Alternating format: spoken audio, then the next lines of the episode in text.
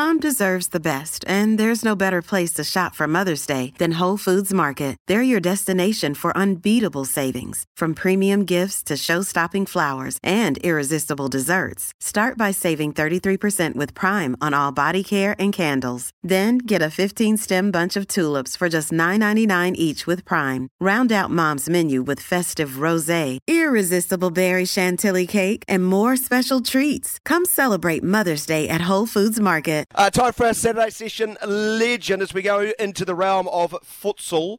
Uh, we are utterly delighted to be welcoming into the program um, a wonderful servant of New Zealand futsal over many, many a year as uh, a player, player coach, I think, uh, coach as well. He's won Coach of the Year, Player of the Year. What has he not done? Well, we'll find out um, as uh, we welcome in Marvin Eakins to the program. Marvin, welcome aboard. G'day, Marvin. G'day, guys. Thanks for having me on. Oh, our pleasure. Thank you for, for dropping by. I, I, have seen a few images. I, I, must know, are you supporting the magnificent beard uh, that you did rock and roll a few times during your playing days? You, you still sporting that? Yeah, I'm a, a big fan of the beard. Um, it's, it's varied in size, and it's more of a, a close trim at the moment. But yeah, I, I wish the, the wife would let me go a little bit longer. you, Marvin, have you got a few greys coming through? Yeah, yeah. I don't know. I don't know what to attribute that to. Um, I'm not going to say it's futsal, but uh, there is probably a little bit of that. That um, certainly, certainly over the last few weeks, there's been a bit of stress on the on the body and on the beard.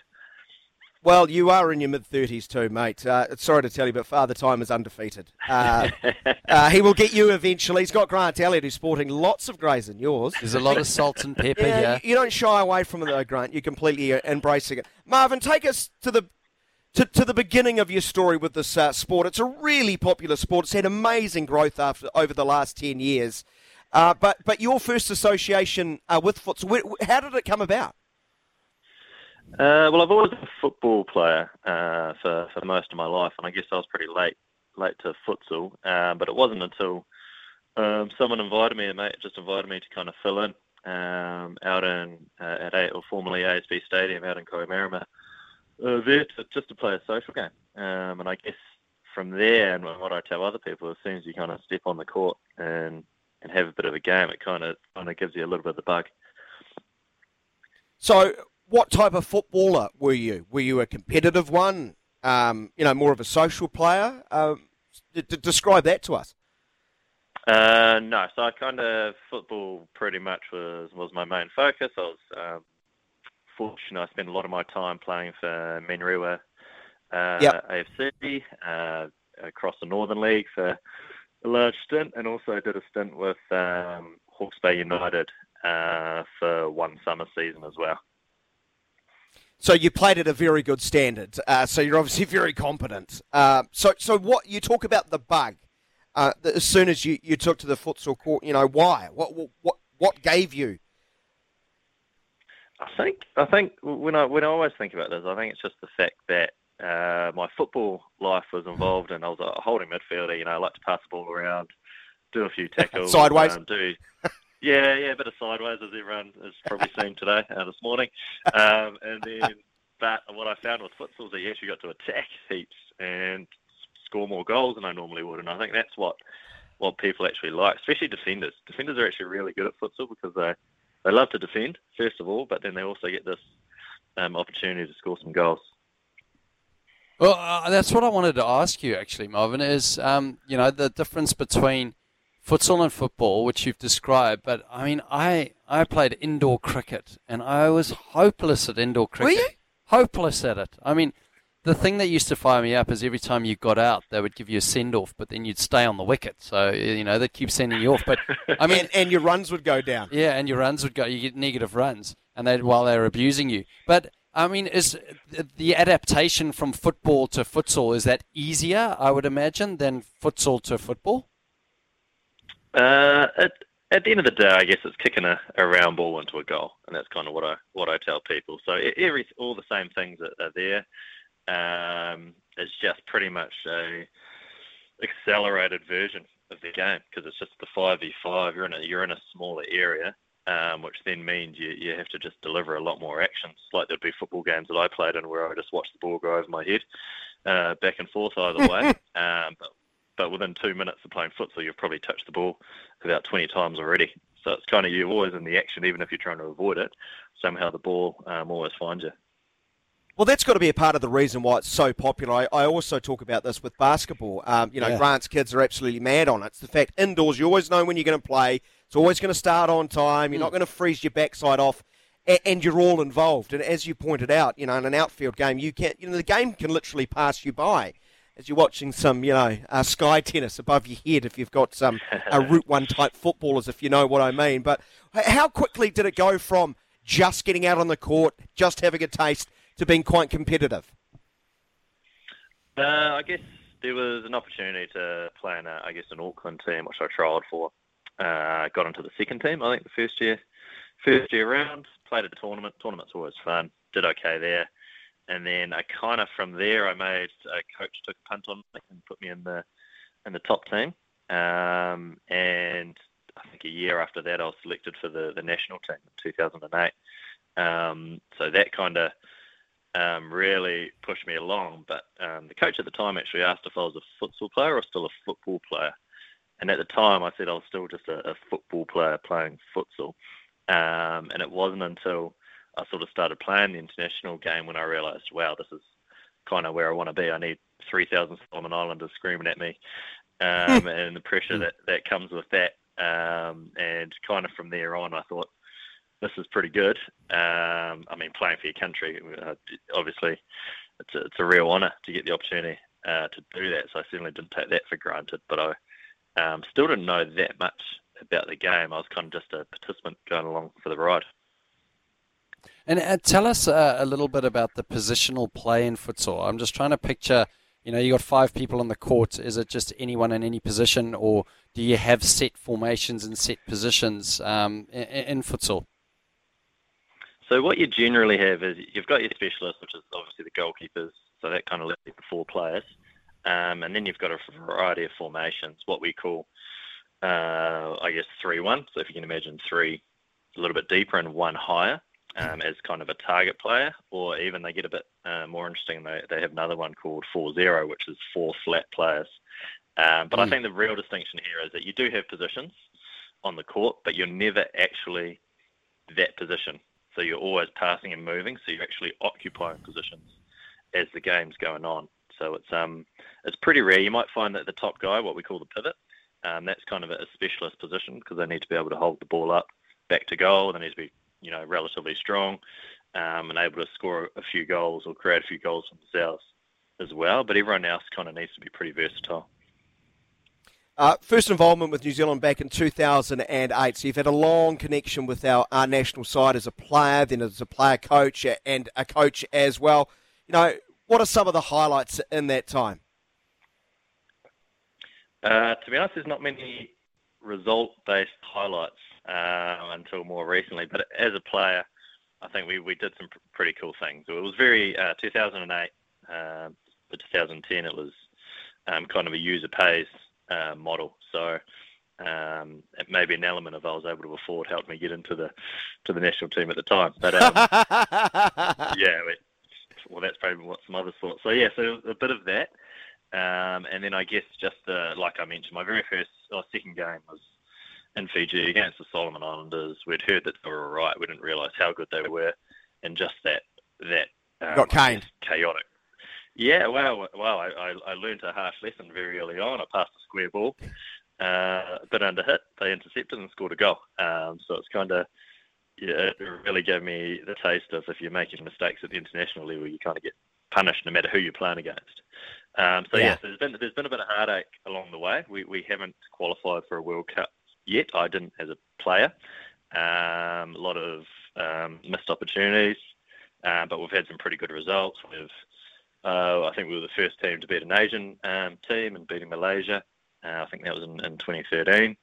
Uh, we pushed Aussie um, quite a few times, and they were a bit more established uh, than we were, and we've kind of been fortunate to to push some of the other teams. I mean, um, Russia, if I can call them out, though we played them a few years ago. They're a bit of a powerhouse in the futsal scene, um, and we were able to kind of push them in the first half, and then kind of eventually the, the professionals on their side kind of took it away from us in the second half. So yeah, so as a player, lots of awesome time out on the court, um, going into battle with your with your mates, um, but very few actual successes, I guess, as far as winning championships uh, with the national team anyway.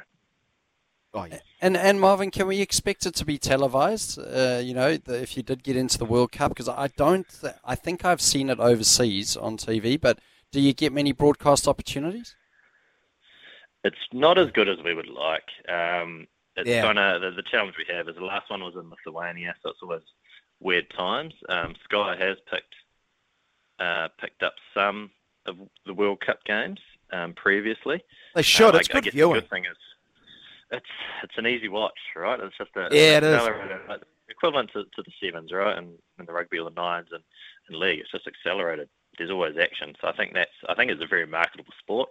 But I'm very biased uh, in that opinion, obviously. so uh, it was great that Sky actually picked up the the Super League or what, the National League um, over the last couple of weekends. I think that was actually that'll give us a good indication, I guess, of what interest there is out there, I guess, to observe yeah. the game. I'd like to know what was the dynamic of being player coach. Did you ever drop yourself? or did you have to, did you have a long conversation with yourself about having to perform better, or you might have to drop yourself? It was it was a really horrible time actually. Um, I bet. I went from yeah, I went from being well. There's the teammate dynamic, I guess, of, of playing with your, your, mates, and at the end of the day, you know, there's a coach making the calls, rightly or wrongly, um, and then all of a sudden, people who were who became pretty close friends, I was having to select or not select uh, them whilst potentially still selecting myself ahead of them. Um, and yeah, so the pressure was always on for me to be able to perform uh, to justify that. But I, I had a really good assistant coach and staff around me with, with Enrico. He was kind of without him, I probably couldn't have realistically done it. Um, and I was pretty transparent with the team. Um, I think after one tour, I just went out to them with a blind survey and said, "Hey guys, if this isn't working, um, completely anonymous, let me know. Um, and if there's a majority here, I'll just remove myself as a player and just focus on on coaching." So to put my neck out on the line there um, a little bit, um, and fortunately, uh, the players I guess got behind me.